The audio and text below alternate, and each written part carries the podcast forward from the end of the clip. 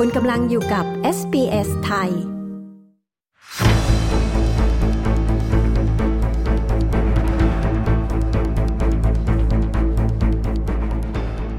สวัสดีค่ะ คุณกำลังอยู่กับสายตรงจากเมืองไทย จากเหตุแผ่นดินไหวรุนแรงในตุรกีทำให้ไทยย้อนกลับมาตั้งคำถามว่า เรามีการรับมือกับแผ่นดินไหวที่มีประสิทธิภาพหรือไม่อย่างไร ยอดนักท่องเที่ยวจีนที่เพิ่มขึ้นเรื่อยๆ ในไทย รัฐบาลจะวางกลยุทธ์การท่องเที่ยวอย่างไร รวมถึงสำนักงานตำรวจแห่งชาติ จะมีมาตรการในการป้องกันและปราบปรามการทุจริตของตำรวจ ในขบวนการทำวีซ่าอย่างไรไปติดตามสถานการณ์ล่าสุดจากเมืองไทย จากคุณยศวัตรพงษ์ประพาสผูสื่อข่าวพิเศษของ s อ s ไทย ประจำกรุงเทพมหานครค่ะ สวัสดีค่ะ คุณยศวัตรสวัสดีครับ คุณผู้ฟังทุกท่าน แผ่นดินไหวครั้งรุนแรงที่สุดในตุรกีทำให้ประเทศไทยมีคำถาม เรื่องการเตรียมตัวรับมือแผ่นดินไหวอย่างไรคะ ในอดีตครับไทยเคยเกิดแผ่นดินไหวครั้งรุนแรงขนาด 6.3 แมกนิจูด เมื่อปีพุทธศักราช 2557 ในพื้นที่อำเภอแม่ลาวจังหวัดเชียงราย แต่ว่าช่วงนั้นไม่มีบ้านเรือนที่อยู่อาศัยจำนวนมากทำให้มีความเสียหายไม่มาก แต่ว่าไทยก็มีการเตรียมการด้านอาคารรองรับแผ่นดินไหว โดยมีประกาศกฎกระทรวงมหาดไทยกำหนดการรับน้ำหนัก ความต้านทาน ความคงทนของอาคารและพื้นที่พื้นดินที่รองรับอาคาร ในการต้านทานแรงสั่นสะเทือนของแผ่นดินไหว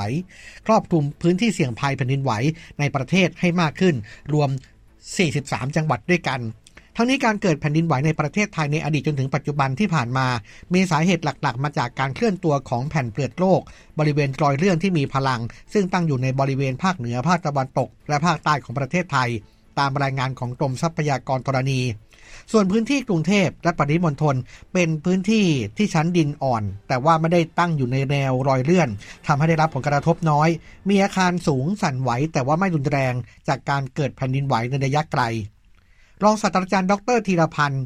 ออนธรรมรัตน์นักวิจัยในชุดโครงการรถภัยพิบัติ จากแผ่นดินไหวในประเทศไทยกล่าวว่า ประเทศไทยนั้นมีรอยเลื่อนที่มีขนาดใหญ่และมีหลักฐานชัดเจนก็คือ รอยเลื่อนแม่จันที่มีความยาวประมาณกว่าร้อยกิโลเมตร ซึ่งพาดผ่านตั้งแต่ในพื้นที่จังหวัดเชียงใหม่จังหวัดเชียงราย แล้วก็ต่อเนื่องไปยังสปปลาว จึงอาจจะเป็นบริเวณที่จำเป็นจะต้องเสริมการปรับปรุงอาคารในพื้นที่ต่อไปในอนาคต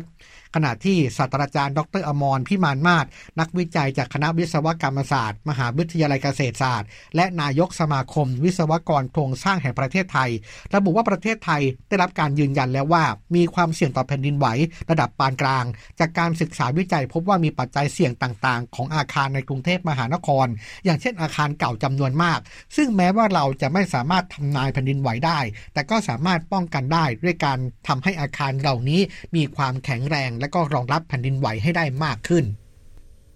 มาที่บรรยากาศท่องเที่ยวเมืองไทยนะคะ หลังจีนเปิดให้คนจีน เที่ยวแบบกรุ๊ปทัวร์ได้ 20 ประเทศ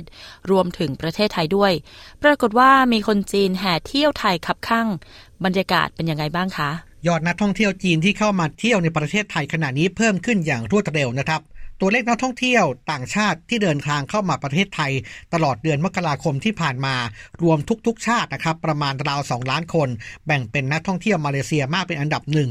กว่า 250,000 คน อันดับ 2 รัสเซีย อันดับ 3 เกาหลีใต้ อันดับ 4 อินเดีย และอันดับ 5 คือจีนนะครับ91,000 คนด้วยกัน แต่ว่ายอดของกลุ่มพาพันธ์ยังไม่ได้นับ ก็คาดว่าจะมีพุ่งขึ้นแน่นอน รัฐบาลโดยการท่องเที่ยวแห่งประเทศไทย วางกลยุทธ์ China is back เพื่อดึงนักท่องเที่ยวจีนกลับมาทั้งในเชิงปริมาณและคุณภาพ พร้อมประสานความร่วมมือกับภาคเอกชน จัดแคมเปญไทยจีนใช่อื่นไกลพี่น้องกัน มีเป้าหมายว่าภายในปีนี้จะมีนักท่องเที่ยวจีนเดินทางมาเที่ยวไทยไม่น้อยกว่า 5 ล้านคน นอกจากนี้ช่วงเดือนมิถุนายนประเทศไทยจะเป็นเจ้าภาพ จัดการประชุมนักธุรกิจชาวจีนโลกครั้งที่ 16 ก็จะมีนักธุรกิจจีนจากทั่วโลกเดินทางมาประเทศไทย เพื่อร่วมประชุมไม่น้อยกว่า 3,000 คน คาดว่าจะก่อให้เกิดรายได้กว่าพันล้านบาท รวมทั้งแนวโน้ม การค้าการลงทุนที่จะเพิ่มขึ้นในอนาคตด้วยขณะที่กรมศุลกากรครับ ตอนนี้ออกนโยบายอำนวยความสะดวก ให้แก่นักท่องเที่ยว รับการเปิดประเทศ โดยจะไม่ค้นตัวนักท่องเที่ยวที่เดินทางเข้ามาในประเทศ แม้ว่าจะมีของติดตัวที่มีมูลค่าสูงก็ตาม หรือจะสะพายกระเป๋าหรูราคาแพงมูลค่าหลายแสนบาท หรือสวมนาฬิกาหรูที่มีมูลค่าสูงหลายล้านบาทก็ตาม หากเป็นการสวมใส่เพื่อใช้เป็นส่วนตัวไม่ได้นำเข้ามาเพื่อเชิงพาณิชย์ อย่างเช่น ไม่ได้ใส่กล่องมาเป็นต้นนายพันทองรอยกุลนัน รองอธิบดีกรมศุลกากรบอกว่า การที่เจ้าหน้าที่กรมศุลกากรจะดำเนินการขอค้นตัวนักท่องเที่ยวที่เดินทางเข้ามาในประเทศไทยได้ จะมีประเด็นดังนี้ครับก็คือมีข้อมูลทางลับ ซึ่งแจ้งให้ทราบว่ามีการลักลอบนำเข้า หรือแสดงอย่างชัดเจนว่าไม่ใช่ของติดตัว เช่น สวมนาฬิกาหลายเรือนบนข้อมือเป็นต้น ส่วนของที่ได้รับการยกเว้นอากร อย่างเช่น ของใช้ส่วนตัวที่มีปริมาณพอสมควรสำหรับใช้ส่วนตัวและมีมูลค่ารวมทั้งหมด ไม่เกิน 20,000 บาท ซึ่งมิใช่ของต้องห้าม ต้องกำกัด หรือเสบียงอาหาร บุหรี่ไม่เกิน 200 มวน หรือยาสูบไม่เกิน 250 กรัม หรือน้ำหนักรวมทั้งหมดทุกประเภทไม่เกิน 250 กรัม เครื่องดื่มแอลกอฮอล์ปริมาตรไม่เกิน 1 ลิตรเป็นต้น ทั้งหมดนี้ก็เป็นการส่งเสริมการท่องเที่ยวนำรายได้เข้าประเทศ การที่นักท่องเที่ยวต่างชาติเข้ามาไทยจำนวนมาก กลายเป็นช่องทางทำให้ตำรวจ ทุจริตหาประโยชน์ ล่าสุดมีรายงานว่ามีตำรวจตรวจคนเข้าเมืองจำนวน 110 ราย เกี่ยวข้องกับขบวนการทำวีซ่าปลอมให้กลุ่มทุนจีนด้วย รายละเอียดตรงนี้เป็นยังไงบ้างคะ เป็นการเปิดเผยจากพลตำรวจเอกสุรเชษฐ์หักพานรองผู้บัญชาการตำรวจแห่งชาติ กล่าวว่าได้ดำเนินการสอบสวนเอาผิดกับเจ้าหน้าที่ตำรวจตรวจคนเข้าเมืองหรือตอมอที่ออกวีซ่าให้กับกลุ่มนัก ท่องเที่ยว หรือกลุ่มทุนชาวจีนที่เข้าประเทศไทย และอยู่ในประเทศผิดกฎหมาย โดยพบตำรวจตรวจคนเข้าเมืองถึงร้อยสิบนาย ร่วมกระทำการทุจริตในลักษณะเป็นขบวนการ หรือรูปแบบบริษัทย่อยๆ ในการออกวีซ่า ให้กับกลุ่มชาวต่างชาติ รวมทั้งกลุ่มชาวจีนสีเทาที่เข้ามาทำธุรกิจในประเทศไทย พฤติการของตำรวจขบวนการนี้ คือมีการปลอมลายเซ็นของรองผู้ว่าราชการจังหวัด และฉกฉวยโอกาสในช่วงสถานการณ์โควิด -19 อำนวยความสะดวกในการต่อวีซ่า โดยใช้ภาพถ่ายของชาวต่างด้าว แทนการแสดงตัวตนจริงต่อเจ้าหน้าที่พื้นที่ที่พบกระทำความผิดส่วนใหญ่อยู่ในภาคเหนือ ภาคตะวันออกเฉียงเหนือ เริ่มกระทำผิด ตั้งแต่ช่วงปีพุทธศักราช 2563 ต่อเนื่องถึงปี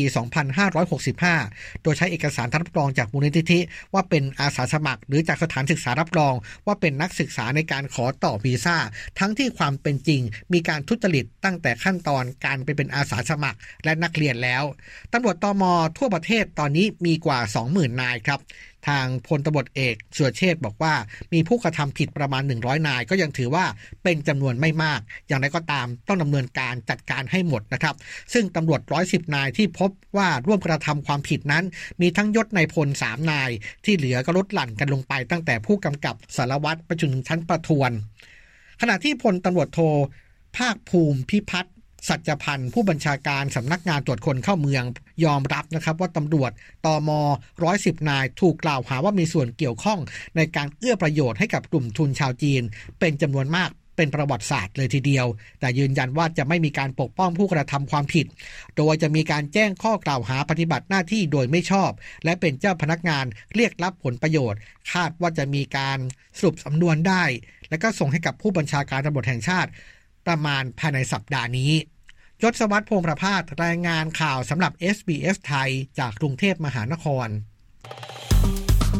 กดไลค์แชร์ และแสดงความเห็นไป follow SBS ไทยทาง Facebook